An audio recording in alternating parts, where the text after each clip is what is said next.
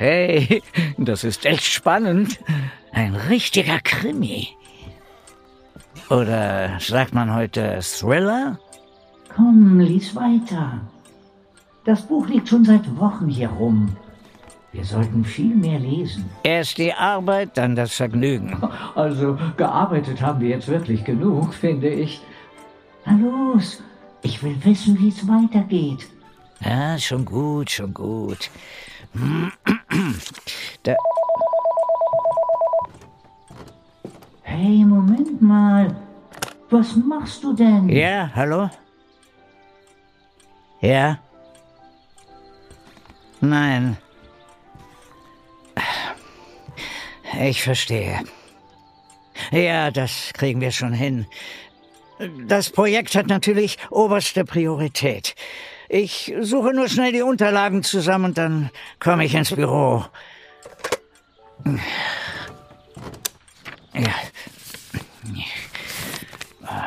Sag mal, was soll denn das werden, wenn es fertig ist? Du hast's doch gehört. Wir müssen noch mal ins Büro. Es ist Samstag. Die Arbeit kennt kein Wochenende. Wir aber schon. Und wir brauchen vor allem eins. Die letzten Wochen waren wirklich stressig genug. Ach, Wir sind nun mal Führungskraft. Das gehört dazu. Das Leben ist kein Ponyhof und der Arbeitsplatz schon mal gar nicht.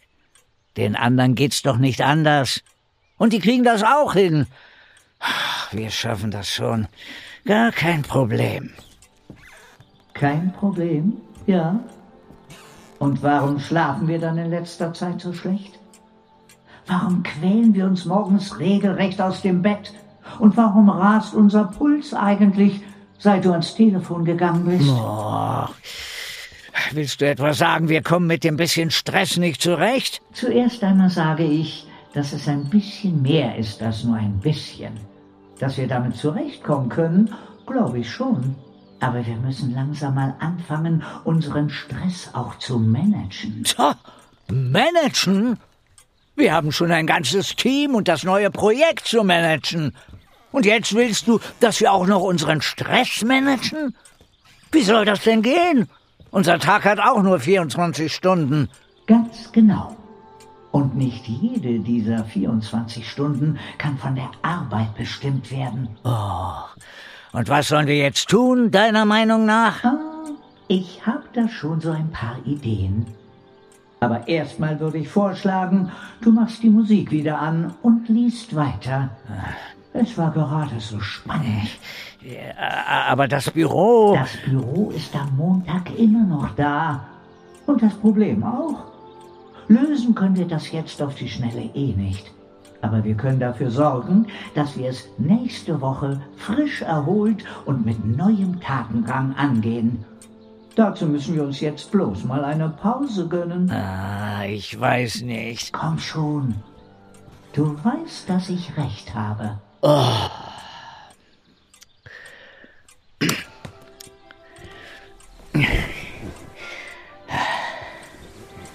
Weißt du was? Manchmal ist es gar nicht so übel, wenn du recht hast. Schön, dass du es endlich einsiehst. Also, wo waren wir? Hm. Ah,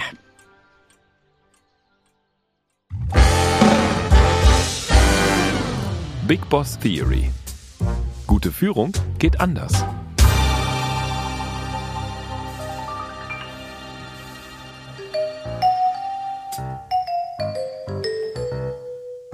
Führungskräfte sind dazu da, um Mitarbeitende anzuleiten und ihnen Orientierung zu geben.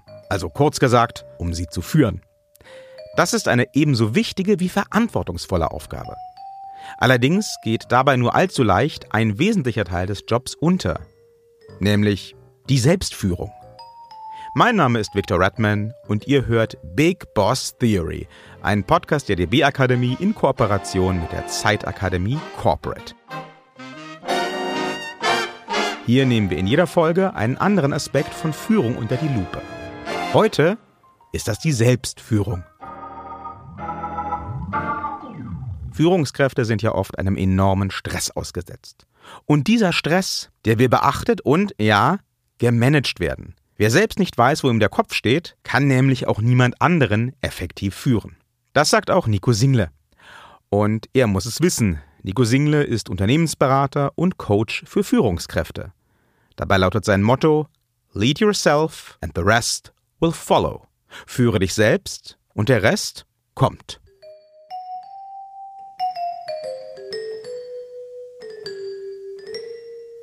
Herr Single, Sie sagen, eine Führungskraft muss zuerst sich selbst führen. Aber was soll mir das eigentlich sagen? Was meint Selbstführung? Also Selbstführung hat ja den Begriff der Führung noch mit drin. Und ein wichtiger Aspekt von Führung ist für mich das Thema Richtung geben.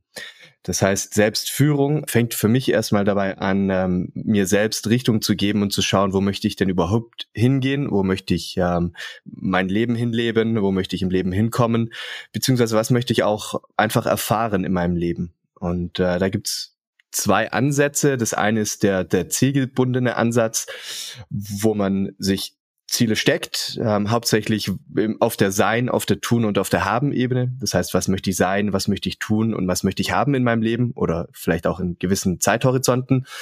Und der zweite Ansatz ähm, ist eher weniger dieses Ziel gebunden, sondern einfach, wie möchte ich mein Leben leben? Das heißt, wie soll mein idealer Tag aussehen und dann darauf hinarbeiten? Das hat dann so ein bisschen was mit Werten zu tun und einem werterfüllten Leben. Wenn ich jetzt in einer Führungsposition bin oder meinetwegen eine solche anstrebe, dann bedeutet das ja in aller Regel auch eine ganz ordentliche Portion Stress. Inzwischen wissen wir, dass Stress auch gemanagt werden sollte, damit er nicht überhand nimmt. Aber gehört Stress für eine Führungskraft nicht auch einfach mit dazu? Es ist auf jeden Fall ein Umfeld, in dem Stress präsent ist und äh, wie du sagst, in dem Stress vielleicht auch mal hilfreich sein kann, weil wir Menschen brauchen für Veränderung auch mal diesen Push aus dem Gleichgewicht, weil ansonsten würden wir wahrscheinlich größtenteils irgendwie snackend auf dem Sofa sitzen und in den Tag reinleben. Aber um eben auf Ergebnisse hinzuarbeiten, um die eigenen Ziele zu erreichen oder auch die Ziele des Unternehmens, brauchen wir eben etwas, das uns aus diesem Gleichgewicht auch mal rausschubst. Und äh, da ist wichtig zu wissen, glaube ich, dass sagen wir mal, Stress per se nicht gut oder nicht schlecht ist, sondern auf, dass es auf die Menge oder die Dosis drauf ankommt, ob dieser Stress gut oder schlecht ist. Wenn kein Stress da ist, passiert meistens auch nichts. Um unsere maximale Leistungsfähigkeit zu bekommen, brauchen wir eine gewisse Menge an Stress. Das heißt, da bis zu einem gewissen Punkt werden wir umso leistungsfähiger, je mehr Stress wir haben. Und dann ist oben irgendwo dieses Plateau. Das heißt, da bei diesem Stresslevel haben wir unsere maximale Leistungsfähigkeit. Jetzt ist aber so, wenn dann das Stresslevel darüber geht, ist es wie, wenn am Berg eine Klippe ist und ich über diese Klippe runtergeschuckt werde. Das heißt, wenn der Stress dann zu hoch ist, dann sinkt meine Leistungsfähigkeit und meistens sehr, sehr rapide. Woran merke ich denn eigentlich, wenn ich zu viel Stress habe? Da gibt's ganz, ganz unterschiedliche Signale. Es fängt schon morgens an, wenn ich im Endeffekt Probleme habe beim Aufstehen, das heißt nicht aus dem Bett kommen, mich extrem aus dem Bett quälen muss und dann auch morgens keine Lust wirklich auf den Tag habe. Das kann schon mal ähm, ein Zeichen sein und nicht ein einmaliges keine Lust auf den Tag, sondern wenn das tatsächlich über mehrere Tage, Monate oder Wochen ist, dass ich ja Angst habe vor dem Tag oder im Endeffekt einfach keinen Bock habe, morgens aufzustehen, weil mir alles sinnlos erscheint und so weiter. Dann äh, oft am anderen Ende des Tages, sagen wir mal, wenn ich abends einfach von der Arbeit heimkomme und tot aufs Sofa fall und mit mir nichts mehr abends anzufangen ist. Das kann auch ein weiteres Signal sein. Ähm, wenn wir dann mal noch so ein bisschen in unsere Reserve reinschauen, so ein Gefühl der inneren Unruhe oder sich stets und ständig gehetzt zu fühlen, kann so ein Signal sein, ein Druck oder so ein Kribbeln im Brustraum, ähm, emotionale Instabilität, das heißt, wenn ich äh, wenn ich es nicht mehr schaffe, meine Emotionen im Griff zu haben und dann entweder zu laut werde oder ähm, zu schnell anfangen zu weinen, ähm, solche Themen wenn ich das Gefühl habe, dass der Berg vor mir immer weiter wächst und ähm, ich das Gefühl habe der Überwältigung oder wenn ich auch grundsätzlich einfach keinen Sinn mehr sehe an meinem Tun, an meinem Handeln. Das sind einfach so ein paar Signale. Da gibt's natürlich viele, viele weitere individuelle, aber das sind so ein paar typische, auf die man mal achten kann. Okay, sagen wir also, ich stelle solche Stresssymptome bei mir fest. Das heißt dann wahrscheinlich, vernünftigerweise sollte ich was ändern. Aber wie gehe ich das an? Vielleicht kannst du uns mal einen kleinen Überblick geben, wie man Stress möglichst effektiv bearbeitet? Für mich habe ich das Ganze mal so aufgebaut wie so eine Pyramide. wo auf dieser Basis der Pyramide das Thema Schlafen ist weil Schlafen einfach so unfassbar viel für uns macht und unsere Stresswiderstandsfähigkeit einfach massiv steigert. Wir haben verschiedene Schlafphasen. Es gibt da zum einen die Tiefschlafphase, dann gibt's die REM-Schlafphase, also diese Rapid Eye Movement Phase. Das ist sagen wir umgangssprachlich die Traumschlafphase. Die passiert meistens in den späten Schlafstunden, also im frühen Morgen. Und die ist zum Beispiel auch extrem wichtig für die emotionale Verarbeitung. Das heißt, wenn ich zu wenig schlaf, beraube ich mich äh, dieser Traumschlafphase. Mein Kopf schafft es nicht, die Emotionen des Vortags zu verarbeiten. Und ähm, dann, wie du schön gesagt hast, äh, bist du halt einmal deutlich reizbarer, weil diese Emotionen nicht verarbeitet sind. So um die siebeneinhalb Stunden plus minus eine halbe Stunde Schlaf ist das, worauf wir ähm, Normalfall kommen sollten und das regelmäßig. Und da ist es auch wichtig, dass die Bettgehzeiten und die Aufstehzeiten auch nicht mehr als so eine Viertelstunde plus minus schwanken pro Tag. Und so ein paar Tipps und Tricks, wie man im Endeffekt die Qualität erhöhen kann, ist zum Beispiel ähm, so zwei bis drei Stunden vorm Schlafengehen nichts zu essen, kein Alkohol zu trinken am Abend, weil das eben die, die Tiefschlafphase äh, stört. Dann in der letzten Stunde vorm Schlafengehen idealerweise keine Bildschirme mehr, das heißt kein Handy, kein TV, kein Laptop und dann eben schauen, dass wir da die letzte halbe Stunde oder sowas nimmt, um zur Ruhe zu kommen. Die zweite Ebene ist das Thema Ernährung. Versuch auf deine Nahrungsmittel, auf die Qualität zu achten. So eine gute Merksatz ist immer zu überlegen, wofür, also für welche Lebensmittel wird Marketing betrieben, also wofür werden Werbeanzeigen in Fernseh, in Radio und so weiter geschalten und die versuchen zu vermeiden, weil das sind meistens irgendwelche hochverarbeiteten Lebensmittel, ähm, die unserem Körper meistens eher Energie rauben, als uns Energie zu geben.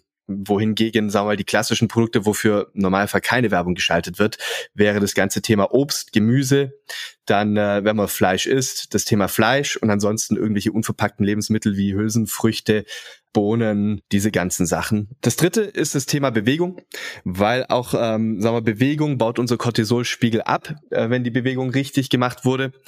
Und äh, da ist es wichtig, auch wieder ein Gleichgewicht zu haben zwischen zum einen Ausdauertraining, aber auch Kraftsport, weil beides äh, ihre individuellen Vorteile haben. Und äh, um, um den gesamten Effekt zu bekommen, muss ich beides machen. Was da so eine gute Daumenregel ist, idealerweise drei Stunden Ausdauertraining pro Woche.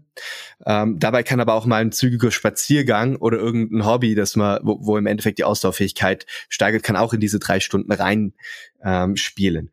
Aber bevor man jetzt sagt, diese drei Stunden schaffe ich nicht, im Endeffekt ist eine halbe Stunde besser als gar nicht im Ausdauerbereich zu trainieren. Die zweite Seite ist das Thema Krafttraining, was extrem wichtig ist, ähm, einmal um unser Muskelgerüst, um unser Skelett rum zu stärken. Das äh, vermeidet jetzt und später irgendwelche körperlichen Gebrechen, irgendwelche Rückenschmerzen und so weiter. Und da ist äh, so also eine gute Daumenregel auch so dreimal die Woche, so 30 Minuten bis zu einer Stunde an Krafttraining, wo ich wirklich Muskelaufbautraining mache.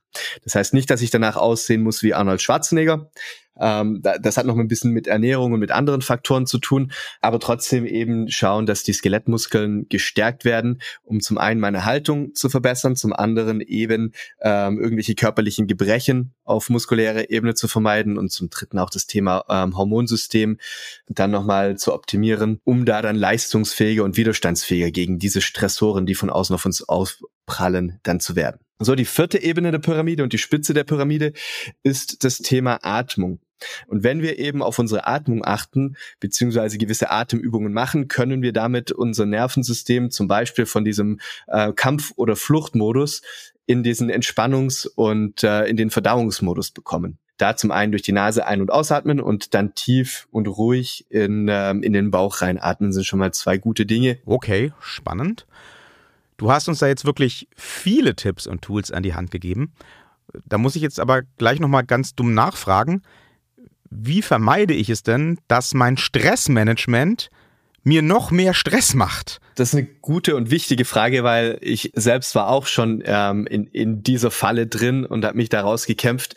Das passiert meistens dann, wenn wir alles auf einmal wollen. Und deswegen habe ich vorhin auch gesagt, beim Joggen gehen oder sagen wir beim Kraftsport oder sowas, eine halbe Stunde ist besser als gar nicht. Das heißt, ich muss nicht von heute auf morgen diese drei Stunden Ausdauertraining die Woche schaffen. Ich muss nicht von heute auf morgen dreimal die Woche irgendwie Kraftsport machen. Ich muss nicht von heute auf morgen mein Schlafverhalten, meine Ernährung und so weiter umstellen und mir noch eine halbe Stunde für Atemtraining rein planen, sondern im Endeffekt mit kleinen Schritten anfangen und einfach versuchen, jeden Tag ein kleines bisschen besser zu werden oder ein kleines bisschen mehr reinzubringen als am Vortag.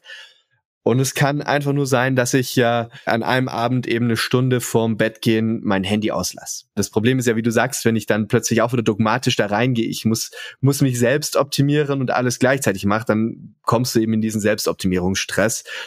Und äh, der ist dann auch nochmal schädlicher, weil dann hast du überhaupt keinen Ruhepol mehr in deinem Leben, wenn du da reingeraten bist. Wenn ich jetzt selbst gerade im Stress bin, wie sorge ich denn dafür, dass ich den nicht an mein Team weitergebe? Im Endeffekt braucht das wiederum ein sehr gutes Selbstbewusstsein der Führungskraft. Das heißt, der Selbstbewusstsein, sie muss sich selbst über ihr, ihr Stresslevel bewusst sein, um dann eventuell auch äh, das zu regulieren. Und dann wieder reflektiv zu schauen, wie viel von meinem Stress gebe ich weiter tatsächlich an die Mitarbeiter.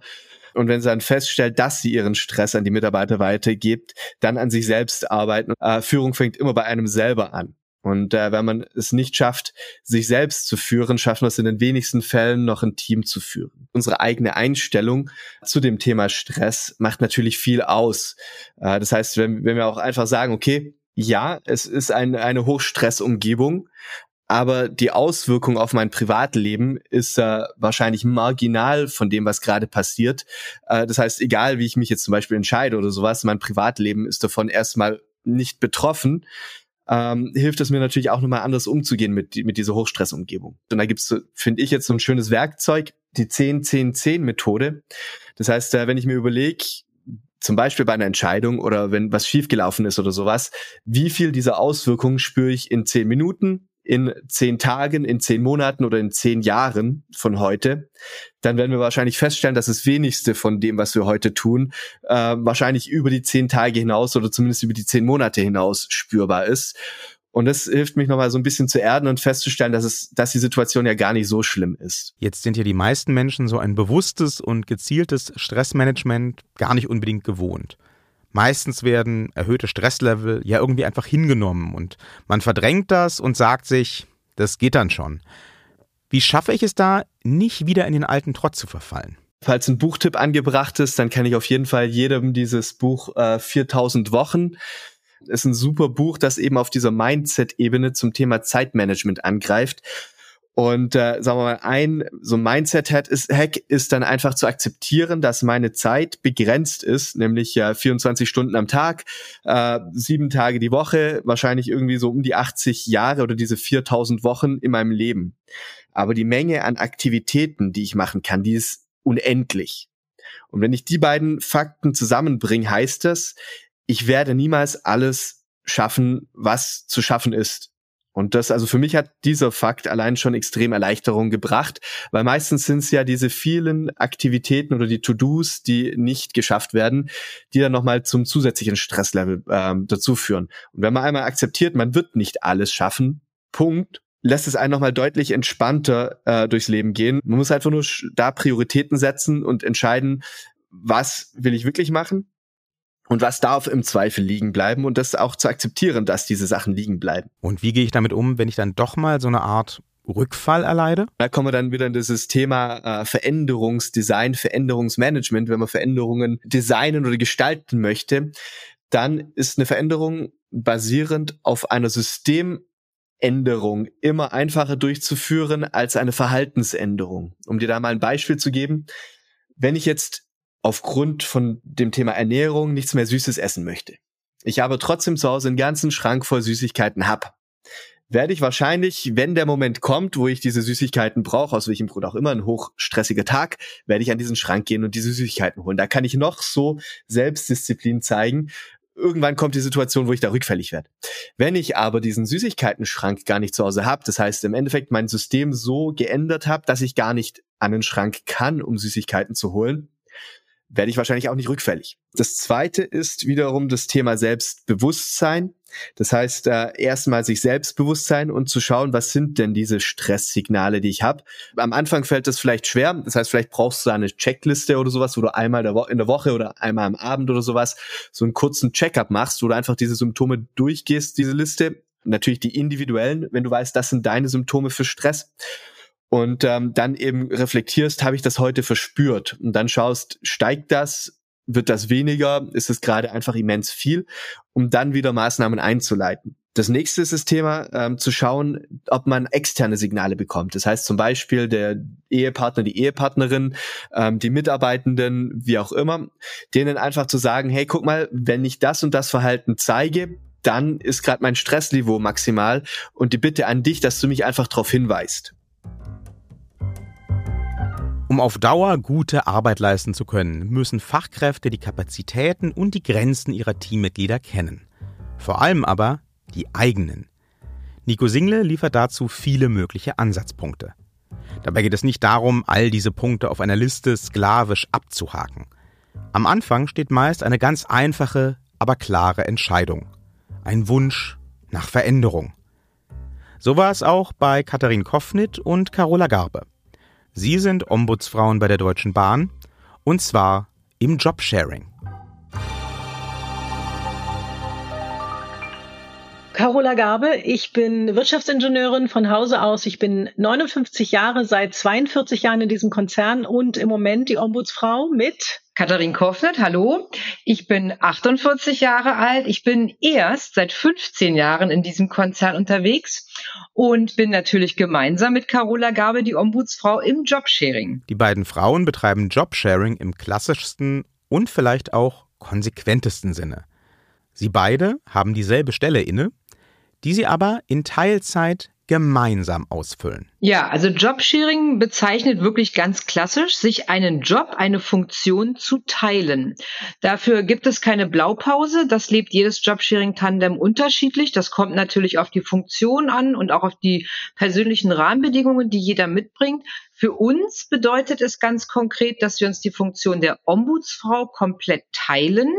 Wir arbeiten in einem Wochenmodell und das bedeutet eben, dass diejenige, die in einer Woche arbeitend ist, die Funktion vollumfänglich ausfüllt und in der anderen Woche die andere nämlich die Tandempartnerin die Funktion ausfüllt. Das heißt, wir teilen uns die Stelle wirklich inhaltlich. Jede ist voll verantwortlich für die Funktion, wenn sie arbeitet. Jobsharing kann also auch für Führungskräfte funktionieren.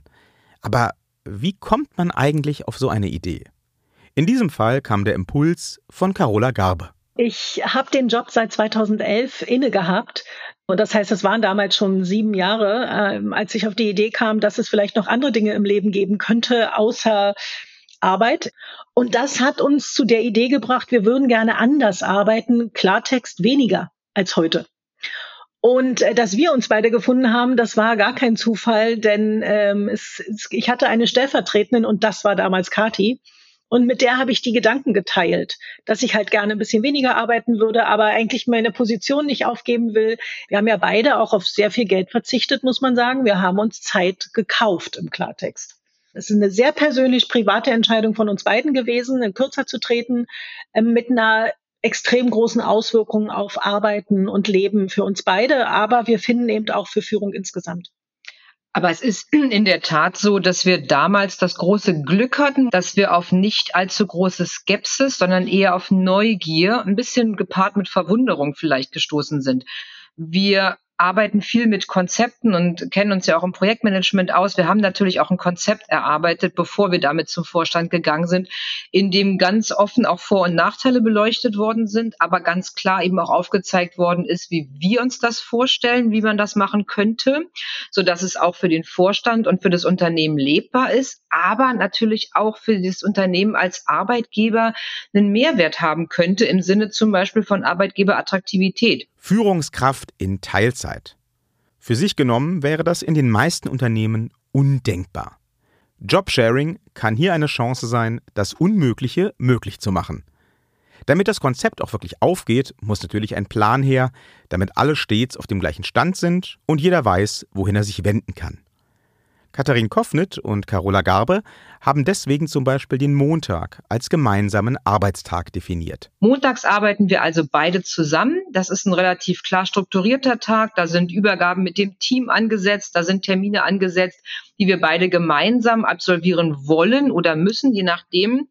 Und da ist auch immer Zeit, dass wir nochmal die Übergabe ein bisschen schärfen oder auch Brainstorming machen oder zum Beispiel Podcasts gemeinsam aufnehmen.